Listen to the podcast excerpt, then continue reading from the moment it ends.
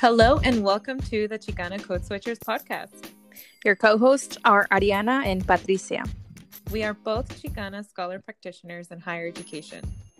Each episode, we discuss insights, tips, and resources for students and practitioners in higher education with a focus on social justice and platicas. With that being said, let's start this episode.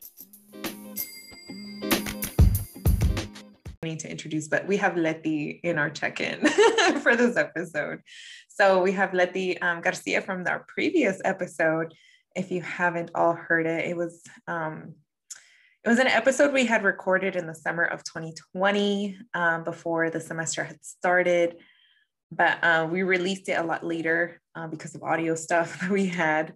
But um, the episode we published it in January 25th, and it's titled No Soy Básica Latinx literary trends in higher ed. And so we have Dr. Leti Garcia still in us. Um, welcome, Leti. Hola, amigas. Thank you for having me back.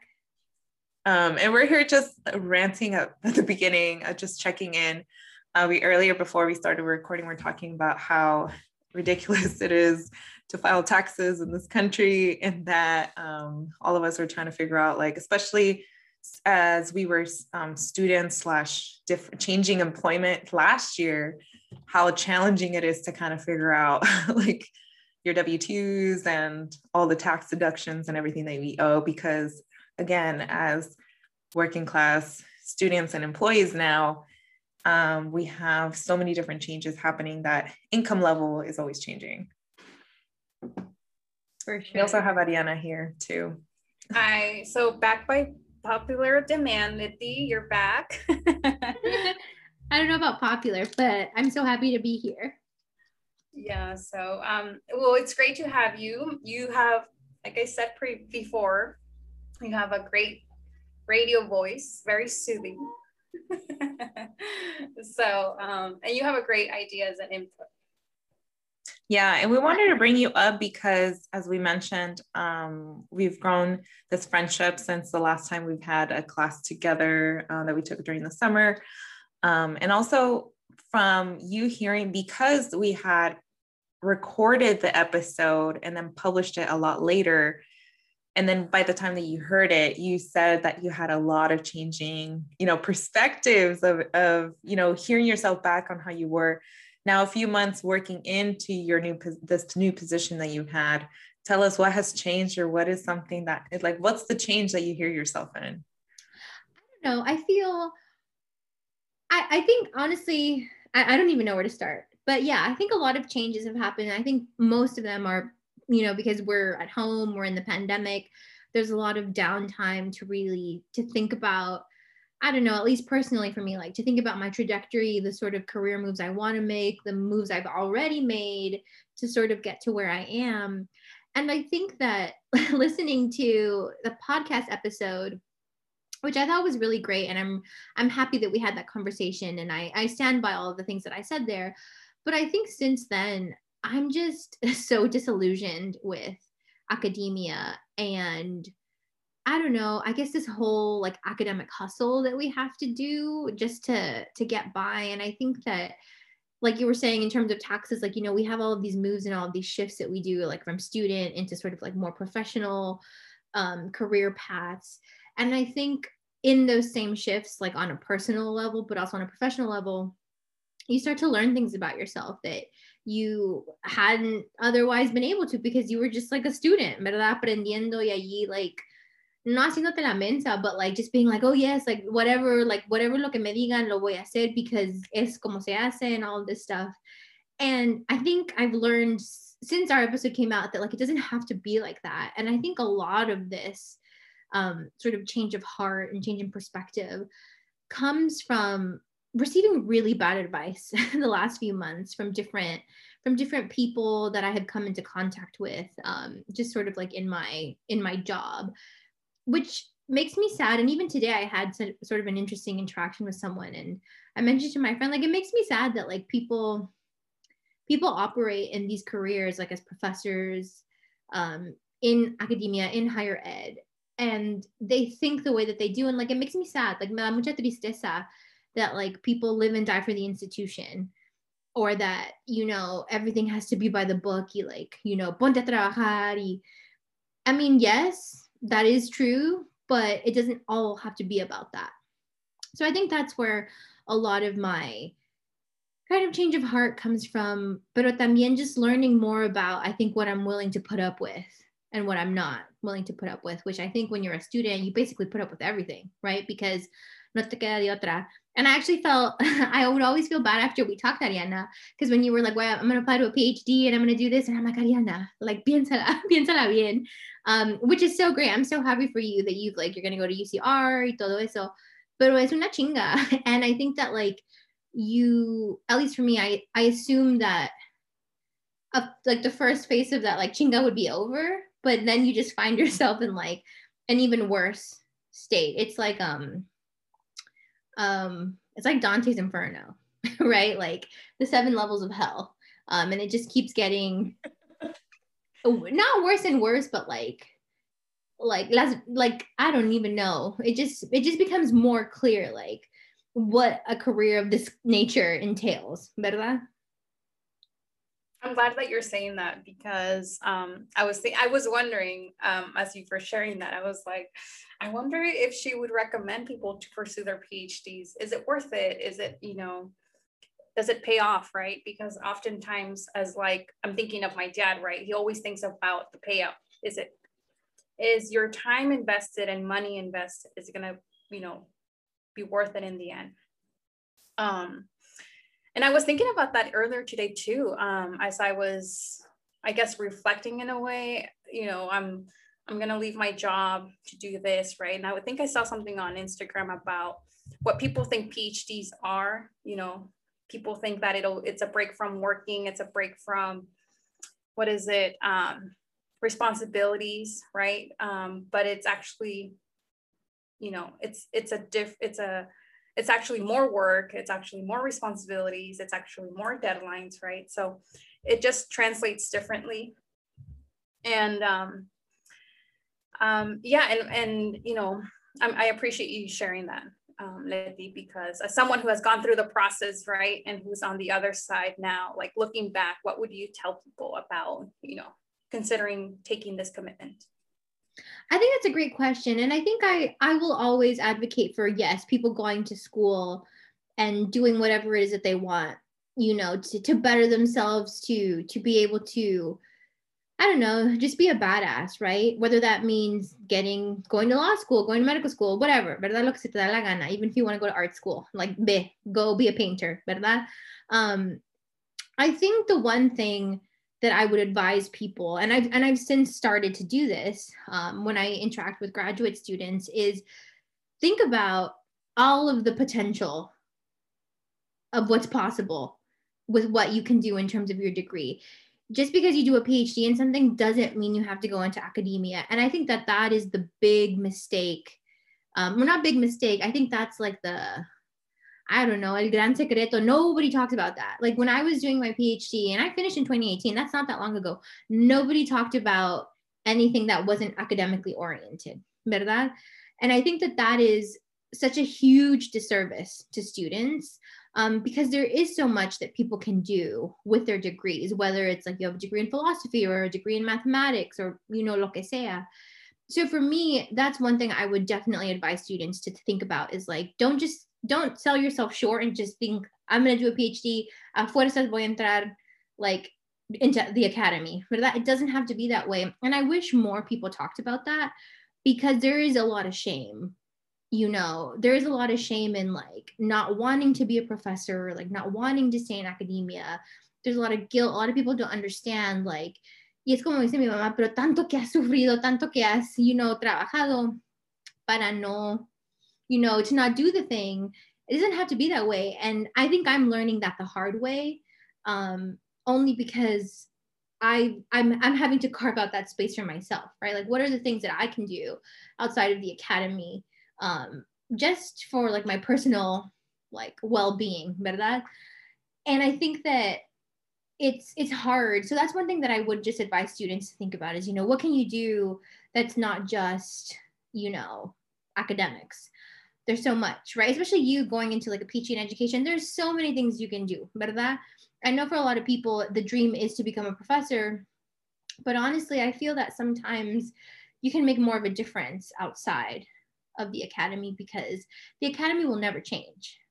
So, so dealing with that reality is is I think necessary. And like the one last thing I'll add to that is like I think the pandemic has also really exacerbated a lot of these these feelings. I've talked to graduate students lately who are like, well, my advisor basically was like, don't even go into academia. Like no tiene chiste, there are no jobs.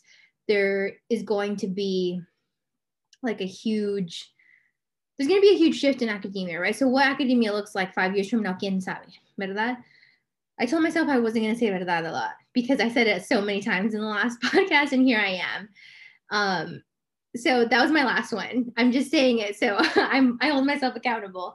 Um, but do you guys get what I'm saying? Like things are going to change, so I think in a way it's sad for some students. They're really mourning that, like, oh, I thought I was gonna like the job. I still can't get over the middle. I can't. Me dio vergüenza. I was like, oh my god, because I I'm not even conscious of that. I don't even think I say that like my normal speech. So quién sabe. I'm soy pira, piratona. I'm weird. Um, but yeah, I don't know. So I'm just like think about that, people. Like no tienes que nomás, you know, quedarte en la universidad. And there are so many things that you you can do right so it's like and i really encourage people to think outside the box and i recently spoke to a graduate student that was like she started and she's like i think i'm leaving she's like i hate this and i'm like good like good for you that you figured this out like now and vez de like six years later like you're gonna no vas a sufrir tanto verdad? And she's like oh i think it'll be disappointing to people. And i'm just like ni modo. Like you know and i think that's the hard thing in academia is like it's really hard to not live and please others. Because that's what we're taught to do. Yeah definitely. And i think for me like i'm going in with the mentality that being a professor is the last thing that i want to do. I mean eso digo ahorita quién sabe but um my my um my goal is to do something else other than just teach and be a faculty right i know there's great faculty and great researchers but um I feel like, like to your point, there's so much more out there. There's so much more we can do with our PhDs.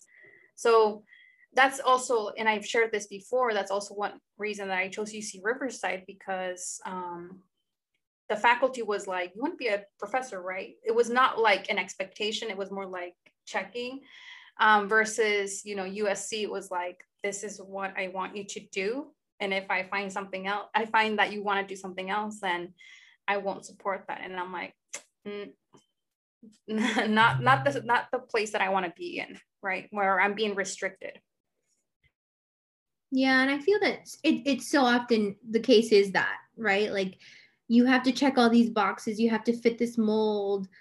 And I feel a little bit like, well, I am. I'm fortunate and I feel lucky that I I'm sort of based in the arts. So there was a lot more room for flexibility and thinking more creatively about, you know, the professoriate and things like that. But, you know, the rest of the university is always more traditional, right? So there is no room for, for, for anything, right? So like even for me, it's like, oh, I want to, I want to work on these seven plays instead of writing a book in a theater department they'll be like yeah that sounds fine right? But in an english department they'd be like no you have to write seven books right? So it's it's also finding that balance but it's it's really hard and i think also thinking i think you made a really conscientious decision ariana because i think weighing how these institutions operate is what we have to do y uno como like first gen like me i I just kind of always went with the flow. Like lo que ellos digan está bien because that's the way it's done. And who am I to to not even not question, but to to critique that model that has been in place for so long. And it's not until you go through it that you're just kind of like, you know, things could use some some tinkering. Like it doesn't have to be um like this. So, you know, whatever my career turns out to be, see, me quedo en academia forever, I really want to make sure that like I like open up all of these avenues of possibilities for my students because I feel like I would be doing a disservice to them now, right? In the kind of world that we live in, to just be like, I expect you to to be this kind of a person and have this kind of a career or that it's it's really really hard to to put that on someone but also to to carry that load it's uh really interesting how like all of us are kind of having these kind of you know thoughts um, with a lot of our peers and and friends um because i just recently reconnected with one of my mentors that i had in undergrad and her and i had the same conversations where i'm like i don't really you know after this pandemic after this like i'm you know not not that i'm disillusioned but i'm just like i had known this but it's like a whole different thing like actually going through it um, because the shift between being a student and then now being a full-time employee is like completely overnight shift where as a student if you were active like and you just work part-time i mean you had the time to explore different hobbies interests and even though you were still on a time crunch and graduate school if you were doing a master's like i was then you still have some sort of still ways to negotiate your time to do things that are fun and that are you know fulfilling for yourself. But you know once you are in the time clock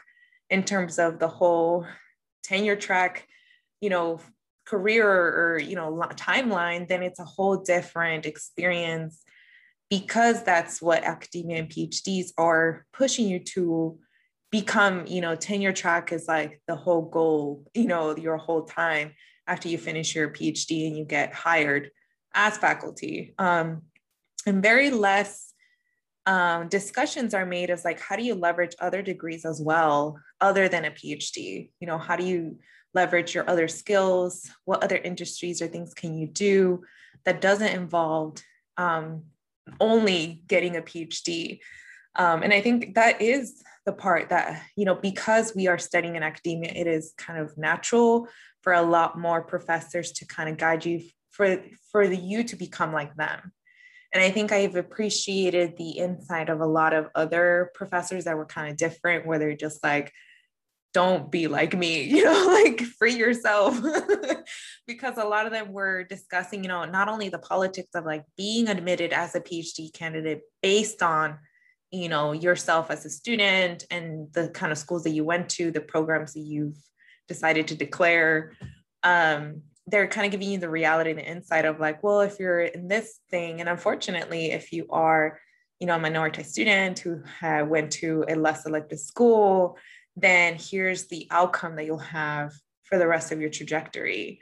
Um, although this is not implied the same way as white people are, right? Because for them, it's like, oh, that's they went to a less selective school or they went to volunteer in this area for growth as opposed to this is where naturally you come from. And you know there is already growth that you do but you're going to do it in the future not in the past. Um, so it's just very interesting how you know my, my mentor was like phds uh, people who are kind of only pushing you to do a phd is because they don't know any other thing. Uh, unfortunately they were just kind of pushed towards doing that. And also they want to validate that they didn't a waste all those years doing all these things that arbitrarily doesn't really feel like there's really much of an impact in the world because again it it's research and books and classes that are only you know put in the shelf and not opened. Yeah i i think that there's so much truth and validity to sort of what you're saying patricia and also that your mentor is sharing this because it's true. It's everybody learns from who taught them, right? So those lineages do not disappear. And I think I've been lucky in that a lot of my mentors or people that I've worked closely with have never have like never demanded that I be exactly like them. Well, number one, I could never be because I'm already like a Latina in higher ed. They're all white. Um, but it's yeah, it's kind of like that i don't even know what to call like that that lineage that ancestry that's there. It's like embedded in the the culture. And i've i've always thought of academia as kind of like a cult in a way. Um it's you you buy into it wholeheartedly and that's all you can do. Be no because no te queda de otra. Like i was saying i think there's a lot of shame and really weird feelings about people choosing to walk away from that. And you know i've I've had a couple of conversations with people that I'm that I'm close to, and I've just like casually have said like, you know, I don't even know if this is something I want to do for forever. And they're like, what do you mean? Like, you have to, like, the discipline needs you, the field needs you, and like, like you're crazy. And a part of me is just like, I'm not crazy. You know, it's it's a normal thing to want to try different things. And like the discipline doesn't need me. I mean, like they do, but like it's it's it's something fake, right? It's it's made up. And I think that's another thing I think the pandemic has forced me to think about is kind of the the triv the trivial aspects of a lot of what we're forced to do like i really think that my my heart and like my passion lies in like teaching right like i love the teaching aspect of my job i don't love the other parts of it right like the admin the research it's not always easy but I, I i do like it but it's not my favorite like i prefer to be in the classroom and i feel like that's where the most impact comes from and I think at times in the pandemic, I've been like, I'm so stressed out over this thing I have to do. And it's like, who cares if I write another paper about Shakespeare? like in the grand scheme of the world. But that, it's just so, I don't know. So it seems so trivial to me. And you you said you're like, well, I don't think I'm disillusioned. I don't think disillusioned was the right word for me to say either earlier. I think it's finally like those rose colored glasses have fallen off because you buy into it, right? Like as part of the cult, you buy into to the to the message and all of the things that come with it. Um, and you you hear about people's horrible experiences. You live horrible experiences yourself, but you're like, it's okay because this is just the way it has to happen. And um, it doesn't have to. And I think that, like I said, for me, it's been a lot of growth and thinking about like well what i what am i going to put up with and what am i not going to what which i will say when you transition out of a student into a different kind of position, you have a bit more autonomy when it comes to that. So um, it's, I recognize that I say this coming from a very privileged position in the current sort of job that I have. Um, but it's, it's something that I'm just thinking about constantly. I don't know. I, there's so many things that have, have changed since, I don't know, 2019, right? We live in a different world. Yeah, and if you're kind of used to like me, where I was kind of the opposite of the student, where I'm like, I was questioning everything. I was like, where can I, you know, find ways to make it not be so normalized that I have to do these kind of things? Because I'm like, um, part of like what academia does is like it, it like grooms you to be very trying to be a monedita de oro. And uh, aside from already the society making you so uh, but it's in a specific way in academia. Um, and then it's like they they tell you like oh well the next role you'll have more autonomy. The next one you'll have more autonomy. When in reality th- this never changes. Like the policing never changes. The surveillance doesn't change the fact that you'll have to do certain things that may go against your values doesn't change at any stage of the process in terms of the phd route because there's always something hanging over you in terms of why you can't be your most authentic self or at least have a lot more autonomy with your time that you really want to dedicate. So either you want to do more service or you want to do more research or you want to do more teaching. There's always constantly the struggle within, even no matter what institutional type you go into. Um, if it's a UC where it's more research or even a CSU where there's more teaching, there's still some sort of like still structure that you have to abide by because that's what you're being graded on in terms of your folder, your tenure track folder. Um, but um, in terms of like the comment about like your experiences, like what people give you, it's like this interesting part where it's like everyone like sees faculty as the ultimate ones that have power. But then within the faculty ranks and the world, there's ranks of how much power you can have. And, you know, it, it again never ends, right? Because you know, faculty of color is a whole different experience than white faculty. And so whenever people are telling you that this is the general path of what happens from, you know, A point A to Z from when you start your PhD program until you're, you know, getting a full-time position, all of these things that you get told are told from experiences of white people going navigating through it. Um, and if you do hear the horror stories, it's from women of color sharing each other's experiences. But again, it, it, it you won't know what you experience until you go through it.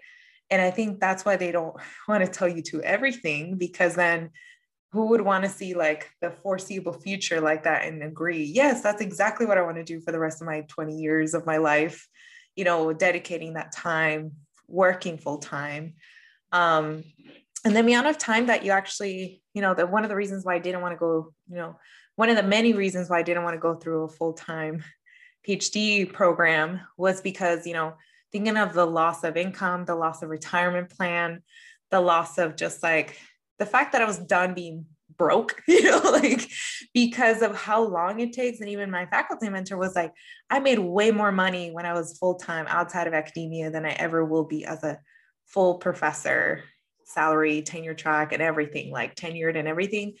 And part of that, her advice was really start thinking about, you know, other things that you can do with just your master's, which you can do a lot because Another thing that they don't tell you in terms of your job prospects with a PhD is that you're going to be so overly qualified for so many things that you might have wanted to uh, do that to the point that you won't even get hired um, because the amount of and this is another advice that I got from when I was in my master's program.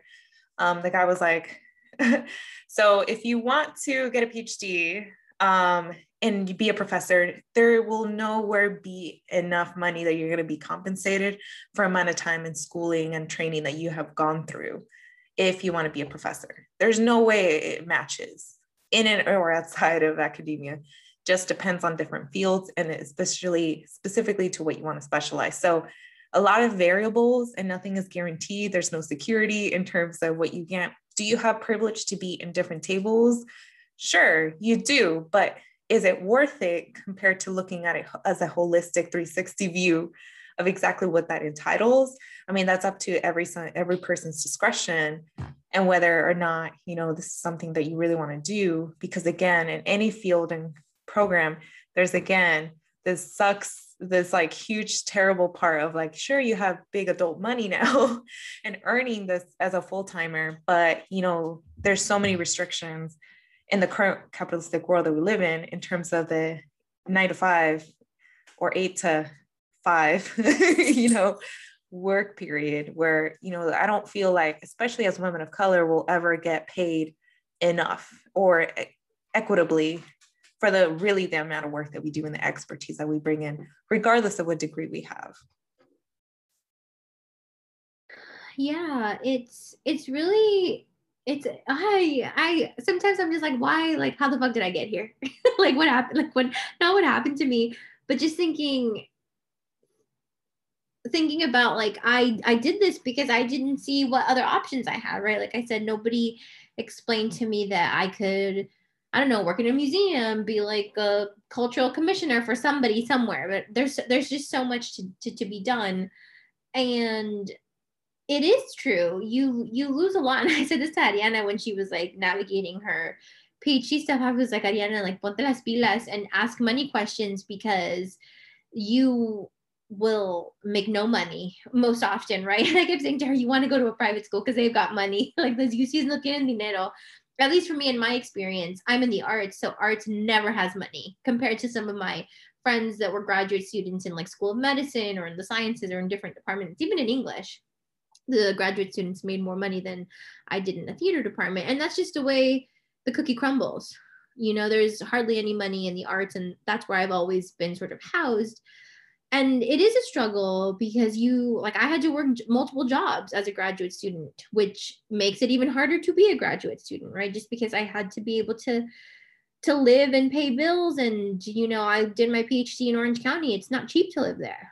So it's all of these factors that come into play um and it's just it's really really tough. And yeah like there's so much there's so much to do. So i just want people to know that. Number one yeah like i don't think that academia is the the epitome or the pinnacle of anything. I feel like a lot of people aspire to that and that's great. I'm happy for them. But at least in my experience there is so much more to to sort of a career to a life. And like i said it does make me sad when i encounter people who who are just you know all about the tenure track and they live and breathe their work and all of this stuff and it's it, it makes me sad because sometimes I wonder about these people. I'm like, wow, do you eat French fries? Like, do you go to the movies?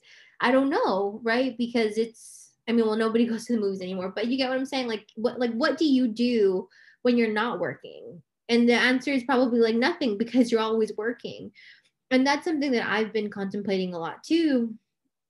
Is what am I willing to sacrifice in my life to continue this kind of career? Because it is it's una friega and it's always always always like stressing about like oh i haven't met that deadline or i have to start thinking about this oh blah blah blah blah and the type of work that does fulfill me i think within the institution is not the one that's often rewarded right? Because i i work in a uc and this always happens. Like people say oh and this is not just the, the UC, it's like every institution.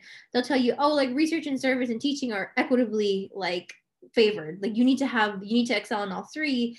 But it's like, no, really, you need to like kick ass at research and your teaching needs to be good.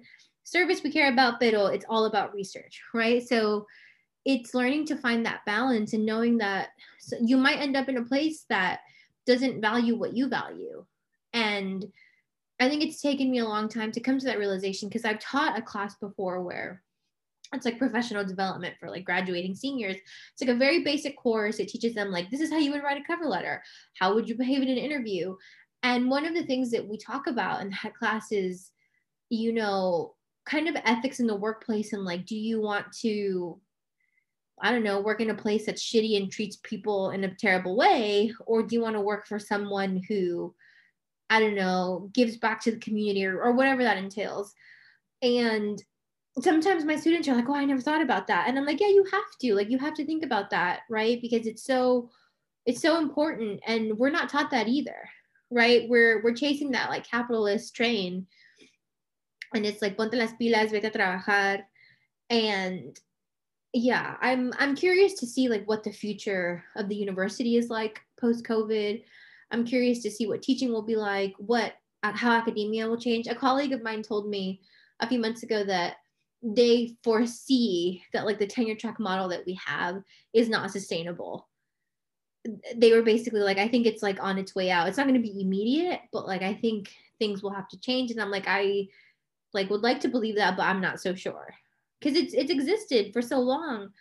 Um, and we don't even have it like as terrible as like people in England do, right? Like we're in different parts of the world in terms of the academy.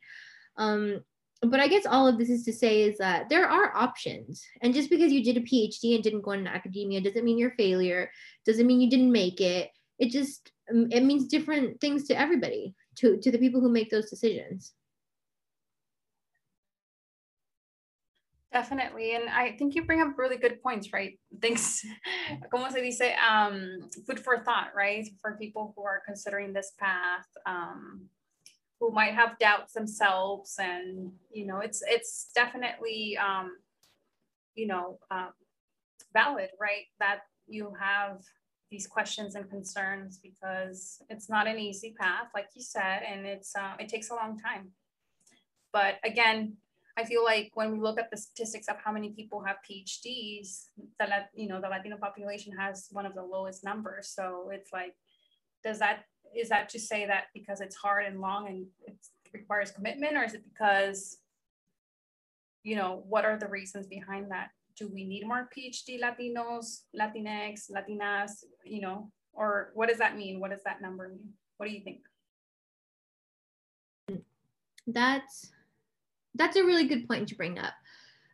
I used to think that it was because it was just hard and a lot of people didn't succeed and and you know even in my graduate program i started with people that didn't finish left for various reasons and just or realized like this is not for me um i think now when i think about it at least you know coming from the type of environment that i grew up in it was never even kind of a possibility that i that i that i knew of until until i started doing my undergrad and somebody told me like oh no you can do this y like puedes ir a la escuela y blah blah blah blah blah. And it's funny because like i've always known that there's professors so it's like yeah they must go to school and then they're professors. So for me i think it's I think it has a lot to do with, in some cases, questions of access, right? And who who will guide you through that, or who will motivate you to do that. And I remember even like so I went to undergrad at San Diego State, and while while I was at San Diego State, one of the things my dad would always say to me is, you know, ask your teaching credential. Like, ask your teaching credential and like whatever you want, y puedes ser maestra, and like you'll have a good job, y todo eso. And at the beginning, I was like, yeah, that makes sense. But then I was like, no, I just don't want to be a teacher. Like, I want to be a teacher, but like, I don't know if I want to work with kids or high school. Like, no, no me traía, ¿verdad? La carrera. So I was just like, mm, I don't know. And I remember I used to be this fight with my dad because he's like, ah, tu pinche teaching credential. He's like, yes, es la aplicación, vas a hacer la maestría en teaching credential. I'm like, Dad, I don't know. Le dije, well, I think I want to do a master's, but like maybe I want to do a master's in English. Like my dad was like, what? ¿Qué es eso? like, no. He's like, ask your teaching credential. So even for me, like generationally and culturally, it wasn't an easy trajectory because even now I think a lot of my family is just like, what do you do? Like now they get it. They're like, oh, trabajas en la universidad, es profesora, blah, blah, blah, like whatever. Then that makes sense to them. But I think when you're in the process of it, people are like, why aren't you working? Like my dad would always be like, ¿cuándo te vas a poner a trabajar? And I'm like, dude, I'm working all the fucking time. Like aquí me ando matando. And he was saying it to be joking, but in a way he was like also like sharing the expectations that like our parents have of us. Like, ya, ya fuiste a la escuela and you're not making any money, ¿verdad? Um, and even today, like with my with my tax return, my dad's like, a ver si me llega una parte de ese chequecito para acá. And I'm just like, like seriously, dad, like apenas, like I, can barely make any money. As a postdoc, I also don't make a ton of money, which is, you know, the other, um, I don't know, the other, the other mark, like that's the other stage you're in. yeah.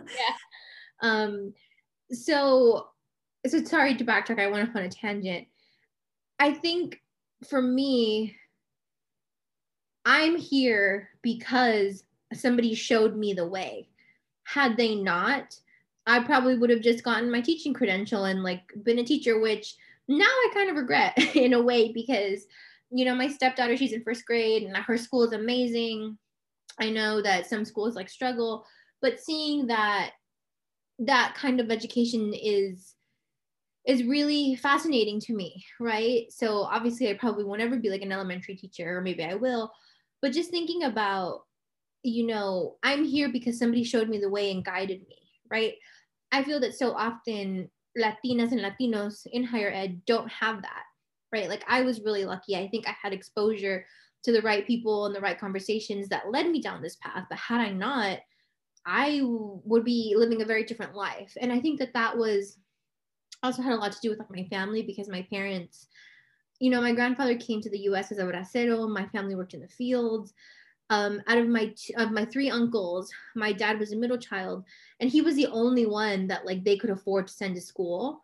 So my dad was like the only one who like went to junior high, like went to high school um in Mexicali where where he grew up and like my tios my other two tios like they went straight into the fields right so it's like those sacrifices and I think because my dad knew that education was like a way out not even a way out but like a way to possibility. He was always like tienes que ir a la escuela. Like tienes que ir a la escuela. Tienes que hacer algo. My family's being really dumb outside the window because they know I'm recording with you guys sorry. Um and I think that, like desde chiquita, it was like, vas a ir a la escuela. like, whatever you're going to do, like, lo vas a hacer. And I think that, you know, I'm the only person in my family that, in my immediate family, right, that went all the way, you know, that went to school. I had a cousin who started off at UC San Diego and he didn't like it. Like, se fue and he never went back. And I think it's, it's interesting, but like for me, it's, it's that question of accessibility and, and that help that I think so often in our communities we don't always get. I'm not sure like what both of yours experiences, but I see this even in like the outreach work that I do when I go to local high schools and talk to students. Um, I remember one time a student was like, he's like, no, I don't want to go to school. And we did like a presentation on like on the theater, but like everything, todo lo que tiene que ver con el teatro. So like costumes, lighting, and like the scenic work the things that we don't think about. And he was just like you know i really like lighting. He's like i didn't even know that you could study that and be like a lighting designer. And i'm like yeah you could. And guess what? With that you can work in hollywood you can work on movies you can work in a museum. Um you know all this stuff and seeing seeing someone's kind of mind opened up to possibility because you're simply told like hey like you can do this right? Like if you like makeup i'm glad you like makeup because you could be like a bomb ass makeup artist verdad so it's for me it's just that exposure i think that is so necessary that i feel so often our communities it's not there. And correct me if i'm wrong or if you think differently but for me that's what i think one of the huge sort of gaps is is because of that yeah i think in in general every stage of the process of pre post whatever phd um, not only academics, personally and academic and professionally, I feel like we have a very limited and um, unfortunately not structured in a way that helps everyone through the whole journey. Um, we fail our students a lot in every way possible. And every single possibility where we can go wrong we have been going wrong systemically. And so um, unfortunately like students are not exposed to their not only their options but also professionally like what do you do afterwards? And even if you know um, kind of like ariana and i we've been working towards like learning and knowing more about what are the graduate school options that students can have? Because we oftentimes come across students and even with our podcast we we do this too uh, during our free time. Even when you know what the steps are there's so many ways that can go wrong.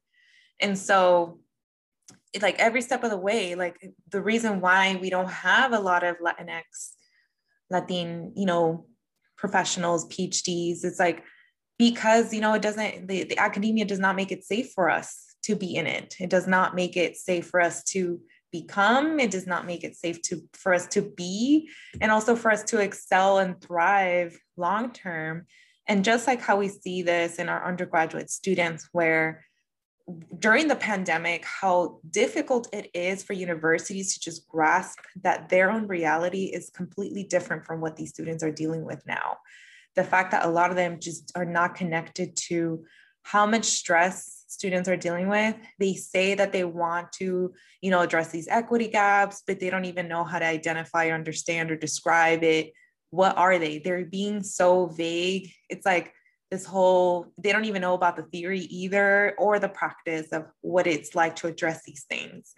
So sure you can have a one individual person trying to walk you through the process but it doesn't mean everything because again we are only limited to what we know every single department has not done its job to make it different um, even professors in their own departments i mean there's tons of talks about like what ways can we take away stressors for everybody uh, who's at the colleges, right? Working or studying. Um, but then at the same time, they're like, hey, let's go hard on them because they should know better now. You know, like this is so like frustrating being in there where they're like, oh, we want to support you, but then let's learn how five, 20 different ways to penalize you. So although everyone is trying to review graduation requirements, everyone's trying to change immediately I see right now what they're trying to do is change their admissions criteria to just accept a ton of different students because their numbers are so low. But then I'm like, sure, you can admit them, but then what is making it safe for them to stay there if you're going to kick them out the first semester that you can? In my campus, they still um, drop students if they don't pay classes. And so that in itself is the whole disruptor. So, like, the first thing is you just being aware of how to be in, in, in academia.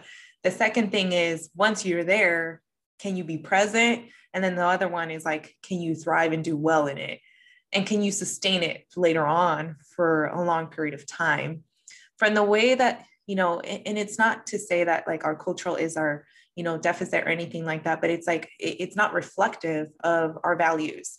So if I value time off and I value, hey, you need to, you know, despegarte del trabajo and, and have a more than one identity, then it's going to be really hard to sustain that in, in academia where that is something that they, you know, now that I'm like a full-time staff, I'm like always waiting for, you know, okay, when is work going to be over so I can do the stuff that I really want to do, you know, because although the, the work is rewarding, the setting isn't really conducive to creativity, to really great conversations, to some really awesome, you know, projects that you want to do, because everything, everything is based off of, can I get promoted to being a permanent position?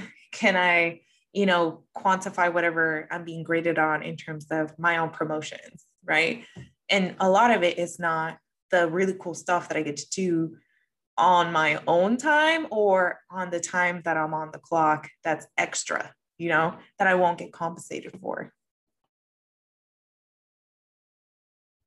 Yeah, those are like, you know, the challenges, right? With working or going to school, it's like nunca, you can't have the best of both worlds. It's always, you know, there's always going to be disadvantages and or gaps, right? So yeah, and it's it's hard. Um, I don't know if you know this, Pati, but I'm having a baby, like to to the podcast world, and I think a lot of also my, I don't know, I guess like thinking about all of this is because I'm going through this like massive change in my life is going to change, and even thinking about like, oh, how do I tell the my employer that I'm, you know, having a baby and all of that kind of stigma that comes with being a woman in academia, right? Regardless of your ethnicity or your cultural background. It's it feels really shitty, right? Like to siento uno like like you even feel bad that you even think that, ¿verdad? Because like my immediate thought is like, oh, van a pensar que, que soy floja, que que nomás entré y me embaracé, which is like such a like a telenovela like storyline. But you can't help but think those things. And um it's funny because like I'm like, well, legally they can't say anything bad about it because that's wrong. Um, pero es, es tan difícil like to navigate these these experiences también because like you're right and i think we were texting about this a few weeks ago we were like um we were like we hate working right or what was it we were talking about like the nine to five or something and we were just laughing because it's never over right it's five o'clock and like you still have to work and it's I don't know. And I feel like in academia, you never escape that. You know, you could be on vacation and you're just like, I didn't read that book, right? And then like the terror sets in and you're just like, my life. And I think for me, I'm I'm questioning whether that's something that I want to put up with for forever, you know.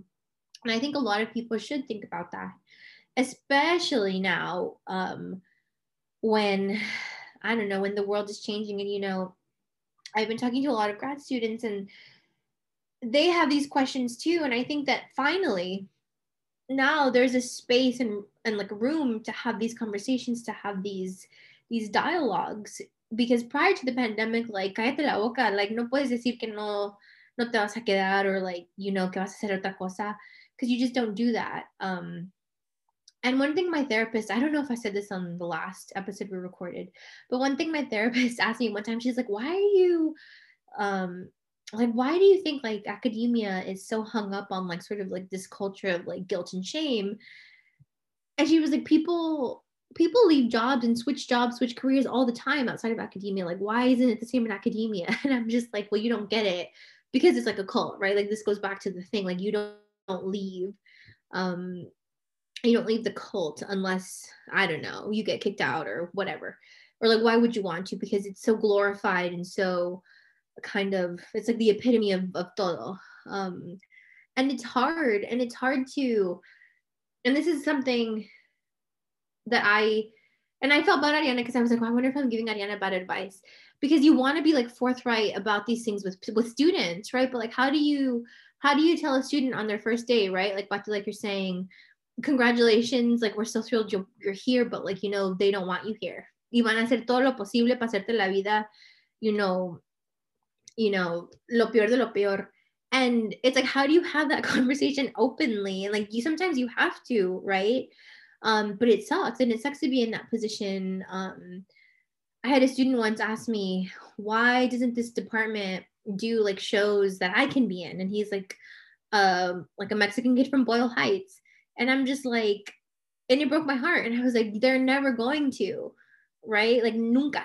And um it sucks and it's it's like facing those realities of the institution. Y ahorita todo, todo mundo anda bien girito, right? They're just like, oh, we have com- we have committees and inclusivity and diversity and we're trying to create minors and emphasis y no, no sé qué toda, I don't know, toda la banda ahí. Um, and I'm like, to what to what cost to make you feel better? Or to really make the students feel welcome and safe? But oh, you're right, like Pati, it's like most often all of us, like present company included, like they like we're like papas to them. Like, you know, like um it's like whatever. And I think that I hope your listeners don't get mad, but like I feel like the sooner people realize that about being like any kind of person of color, any kind of background in academia, like it's it's not easy. And I say this to people, like it's not for the faint of heart. And we keep t- always talking about, you know, not only therapist advice, but it's also like, you know, how can you be your authentic self in academia? And the answer for most of the time, 99% of the time is you you aren't. Um, because one way or another, if you're not putting a face, if you're not, you know, compromising your values or what you want to do, um, it's either, you know, you're not able to say it, you know, with a straight face in front of them or in being as direct as you want it to be, or hold people accountable in the way that you want to want to because there's so much como te digo, it's like the mafia, you know, like there's so much people that want to retaliate against you or go like blacklist you and all these like universities where you won't be hired, especially if your specialization is really, really niche, as often PhDs are. so the very few people that you can count them is like very few. And so um, the fact that you're feeling this way is because it's oftentimes the truth. And um, especially with like academia, I mean, like this is like kind of like the reality check for a lot of us is like, you know, it is how it is. It shouldn't be, but also just know that the stuff that you're getting into, there's very limited stuff. In undergrad, te lo pintan bien bonito because that's what they want you to. That's how they get you, you know. Uh, one few every so often diversity stuff. But again, if you really follow the money, if you really follow who's putting all these events together, it's again like five people on the campus, you know, and it's the same five people that are like really working, trying to work really hard, putting their health at risk for doing that, their jobs at risk for doing that. And I just feel like toda es una falsedad tremenda. It is, es la gran falsedad de la vida. right. That it's just like you, you're, you spend so much time finding out little by little that this is what happens and that unfortunately there is no economic political incentive for them to ch- not change the way that they are because people are trying to make it work. All of us who have been in you know finished degrees have somehow some way put it all together not because the university did it for us but because we put the effort and other people individually put the effort to make you finish um, after the post graduation part is when it gets even harder because again if you are working in higher ed or not really depends. But the the amount of experience that a lot of students come from especially from the csus community colleges uh, i'm not sure about ucs because i haven't been there but like it's so disheartening to see that it, it's not the same. Like they're not treated the same. They're not prepared the same way and unfortunately, when they go to the workforce, they feel a lot less empowered to, again, think about their lifestyle. Like uh, so many seniors that I'm like and juniors that I'm meeting with, that I'm like, if you're not thinking about the lifestyle that you want to live, the values, what kind of, you know, you know, benefit package are you looking for that matches your lifestyle? Do you want to buy a house long term? Do you want to travel more? Would that job be able to give you that flexibility? And oftentimes it's a no because it's also looked down upon so much in capitalism to take time off. Yeah, and even going back to our taxes conversation, like this is the first year that I just work at one institution, right? Because before that, I've been working at like four or five institutions at the same time. And it's always been kind of a clusterfuck in a way. And um i had to explain to my tax person like oh, i had to do this because it's like you know i'm just an adjunct and i have to i have to make it work right? Especially if only one i have one class at one you know institution that they're only paying me like $900 a month like no la haces right? And these are all the things that you you don't get told or taught and, and even like really basic things. I often have students and i'm sure the two of you as well um, or my students will be like, well, why didn't they teach me this? Or like, ¿por qué no me dijeron? ¿Por qué no me, me dijeron que iba a ser así o que blah, blah, blah, blah. And I'm just like, I don't know. But like, like, don't worry about it now. I'm telling you now, that you've, you've seen the light. Um, and I think a lot of it, a lot of what we're talking about to me is sort of the, the biggest disservice that to the students because our students are not being served, right? Like on all levels. Um, and it's it's sad because it's like we we move every year closer and more closer into like the university being run as business and it is it already is that right? So um talking about like the the level of criminality Pati, that you were talking about you know at, at the uc if you have library fines like they put a hold on all of your shit and that happened to me so many times because i never returned my library books um, or i'm always late and I remember one time I had to register for classes and I couldn't because it's like all in red, like you owe money and like you will be dropped, you know, pagas. And it was like eight dollars. Like, you know, something ridiculous. And they just make you feel like a criminal in in a way. And like you've done something really bad. And it's just like, dude, like I'm a student and I have books. Like, how is that a crime? Um, but it's really yeah, it's it's so interesting to sort of navigate these terrains um, because I don't know how we ended up here. I mean, like I do, but it's me da tristeza. fabricated, right? Like it's all fabricated. Now that I think about it, I'm like, now that everybody is thinking about like this whole stimulus checks and like taxes and all these rules that you're just like, why are they there? There's no need to have these rules. Like all of it is fabricated. All of it is made by men mostly, white men in power, creating these rules that make no sense, that fit nobody. And even like the people that say, like, oh, you can, you know, how to earn six figure salary. And because I've seen all these like financial, uh, you know, educators y todo eso, hablando de taxes that are like, you can make money and all this stuff. But I'm like, there's such few instances where this could actually work. The same thing in academia, right? And higher ed there's so many instances of people telling you how successful you can be as a college graduate. But again that plan only works for such a few percentage of people that you know unless you have all the factors and criteria working in your favor there's no way in hell a lot of us can make six figure salaries by putting a website and writing recipes uh, you know, and make money through YouTube channels and all that stuff. I'm like, it, it requires a spe- specific kind of person. And instead of questioning, why do we have to even do this? People are like, do it. Because if you're not, then you're not working hard enough. Yeah. And that grind culture is so toxic. You know, it's like work more, always be on call, always be available, do this, do that. Um, I don't know. I guess I want to know, Ariana, how do you feel like as you're getting ready to start this PhD? Like I hope I hope we're not being Debbie Downers, porque vas a triunfar. Um no, because I, I'm aware of all of these things. I mean, I've thought about them. We've had conversations, but and I, about these things. I think it's just a matter of of you know staying aware and, and asking questions and finding a good you know either mentor or advisor who can guide me who can be honest and have genuine conversations about the processes right and how it has to be done. And you know someone that has my good you know who has good intentions and who has wants to help me which is hard to find definitely in academia. But um I think going to Harvard was definitely like the biggest, you know, lifting of the blindfold kind of thing.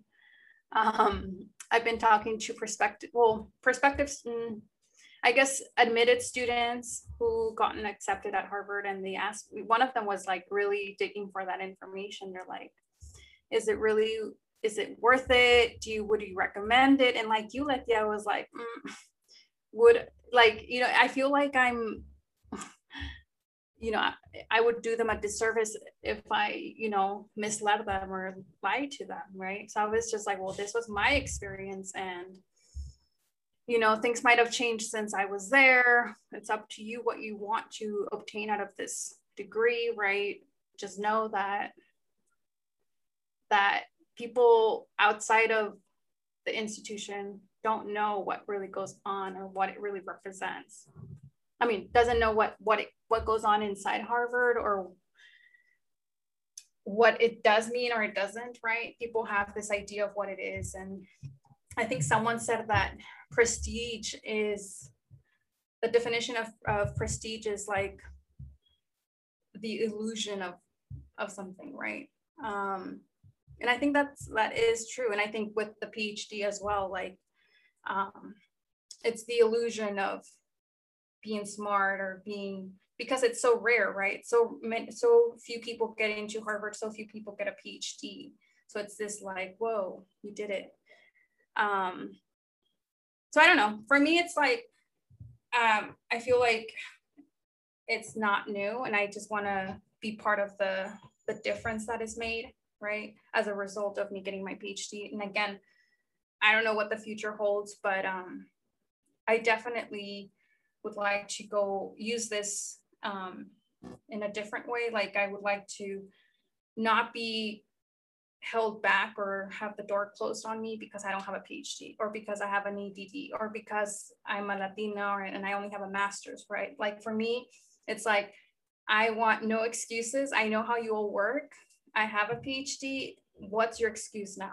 Kind of thing. So I just don't want any doors closed and I don't want to be, you know, 45. There's nothing wrong with being 45 and getting your PhD at that age, but um, I, I just want to get it out, out of the way basically. So get in and out as soon as I can. Yeah, so I was gonna say get in, get out, y lárgate. Like go do something magical. Um, yeah. Which I think is is is the right way to do it. And I think that was in my experience. I, I did it a different way and I don't regret the way I did it, but um I wish I was less naive and like like drink the Kool-Aid less, right? Um because you're right, like it's so hard to have these conversations and and these this type of conversation never crossed my mind in graduate school because it was like one track, one track, voy a hacer esto, voy a esto, just to jump through all these hoops. And I think that you you raise a really good point, Ariana, and I think that like the listeners out there, like if they are interested in this, I think it's it really, really makes a difference to have the people that you can have these conversations with, that you can be open and vulnerable, and these people won't judge you or or won't be like, oh, you can't leave or you can't do this. You know, um, it's okay to to have these doubts or even these feelings, and like finding your people is is really important. Yeah, what are your thoughts, Pati? What are my thoughts? I think, like anything, because the institutions and workplaces are not going to think about your best interests, I think it's in your best interest to try to make informed decisions about what it is that you are doing. Um, any of the jobs isn't one way or another. Like, I'm not saying that academia itself is a horrible, terrible place, although it is in many different spaces. Depending on what campus you are, there are, you know, very, very toxic places you want to avoid as much as possible. Um, no hay un trabajo under capitalism that's like perfect, amazing. Even entrepreneurs have mentioned that, you know, they do struggle with, you know, if you don't, if you are an entrepreneur, sure, you can have all the flexibility, but there's some things that come with it, you know, that may not be awesome. So I think it's eh, important for everyone to just kind of make an informed decision that to listen to, you know, the different experiences, but also take into account that yours may be different. How I'm mentioning, like you may be that few person that may do it well, but don't think that because the US does that to us, where they just put a few tokens, that that's going to be your experience either. O como muchos de nosotras, like it could just be like, oh, no, va pas- no me va a pasar a mí. But I'm like, well, you never know if it is, you know, that that's the thing is that you are a one person in this huge institution that's existed for quite some time ellos saben más de how to manipulate you and, and have power over you than you who has existed in a very short time compared to the institution. So um, definitely have, again, have we mentioned before, your circle of support from all levels. Um, try to learn as much as possible, but know that, you know, you have to trust yourself in whatever decision you are making. If you are deciding to do a PhD, I'm a full support of that. Just know that what you're getting yourself into and know that you have to kind of be open to learning new things too. Um, if you are deciding again, you don't always have to, you know, try to reflect as much as possible, have a therapist nearby that you count on, because it is hard to advocate with yourself or for yourself when you are working in here. Because if you don't have a vision written or an end goal or some sort of value set that you have in there, it's going to be really hard to really know what you're working towards. Because again, I've, I mentioned this before, your title might change, your values and the work that you want to do doesn't. It's just a matter of, you know, don't get caught up in the shame, essentially, um, because that's going to hurt you the most. Yes. And to that, I would add, you know, do it on your own terms, which is something I didn't do. And I do regret that because I, I was so busy just, mm, I guess, pleasing or just following the rules. Like it has to be done this way that I think I, I would have had such a different experience if I did it on my own terms and in the way that I wanted to do it, right? Rather than in the way that it was dictated that it needed to be done. Which again, like Pati's saying, that that's that's fake. Like who created these requirements like graduate division, like okay, um, but they're arbitrary in a way. So I think for people like out there who who want to do this, yeah, just do it. We support you and we're proud of you. And just, you know, no es que nadie te chingue as my dad would say, right? Do it on your own terms. I know that um, as my mentor and I have ex- I have experienced this whenever like I've tried to advocate myself. Whenever you can, do a huge pushback. You'll be surprised that sometimes, most often, if you are the student, it goes your way. So if you do see some sort of thing that you're like, hell no, you know, stick your stick your your stuff. Make sure that you know what you're talking about though. So don't, you know, no hagan berrinche for no reason. Um, you know, if it is something that's reasonable and that you feel like it's a unfair rule or some sort of arbitrary thing that you can negotiate, always negotiate and come up with solutions because um, it, it, oftentimes goes my, your way, kind of like how I did it with my thesis committee. Yo estaba peleando desde el principio. So I was just like, and and it went my way because again, it, it just made sense. But um, a lot of students, especially on the undergraduate level, don't know that they can actually push back on a lot of these rules and and you know push the institution to do something different for them. Um, but you, the problem is you have to keep them, you making sure that they know that you know uh, your rights. So um, thank you so much, Leti, for this really fruitful, different kind of conversation. But I think it's a, a very important one because oftentimes we don't talk about it. Um, last thoughts, Ariana and Leti? No, um, Leti, again, you are a wisdom, very wise woman, and um, thank you for sharing, um, coming back and sharing more about your experience and where you're at at this point, right? Things can change a lot in a few months, so, so I'm really grateful that you were willing to come back and just, you know, um, give give your insight into what it's what it's really like versus what people think it might be you know going through the phd and postdoc and you know being a teaching and all those great things. So thank you Leti for for that. But anything else that you'd like to close close us with close us with? No no que i'm so thankful to the two of you for your friendship and for having me here to let me um to let me just, I don't know, be a chismosa and share all my feelings, which is something that I um I love to do. But oh yeah, whenever you'll have me back, cuentan conmigo. Gracias, chicas. Congratulations on the baby. Oh, yeah, you. congratulations on because I did see that you got a, a, new dog, right? And oh my god, my casa parece what is that cartoon, The Family Circus? Yes, we have two, three dogs now. Um, and all of my dogs are big, so they're not little. Um, and even our puppy, he's like over 20 pounds now. He's gonna be a big dog. He's gonna be like 80 pounds. Um, se llama Osito, Osito Blanco. He's cute, pero travieso. Um, but we, yeah, so many, so many changes, but all good. That's I'm excited. Do you know this? you know the sex of the baby? Sí, va a ser niño.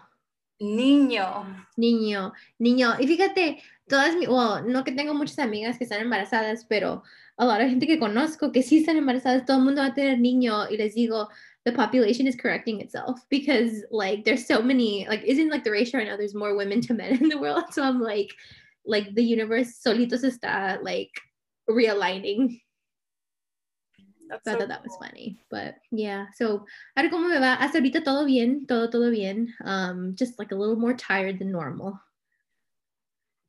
Well, But we look forward to to a a, the- a young little baby scholar. we do um, ¿cómo se dice? Another episode, baby shower edition. Yeah. or like the next episode could be like, now you're gonna be a mommy scholar. So new mommy scholar. What is now exactly. changes? exactly, exactly. Pero no, gracias, chicas. Thank you, everyone, and uh, we'll close off the episode. I like this. I just saw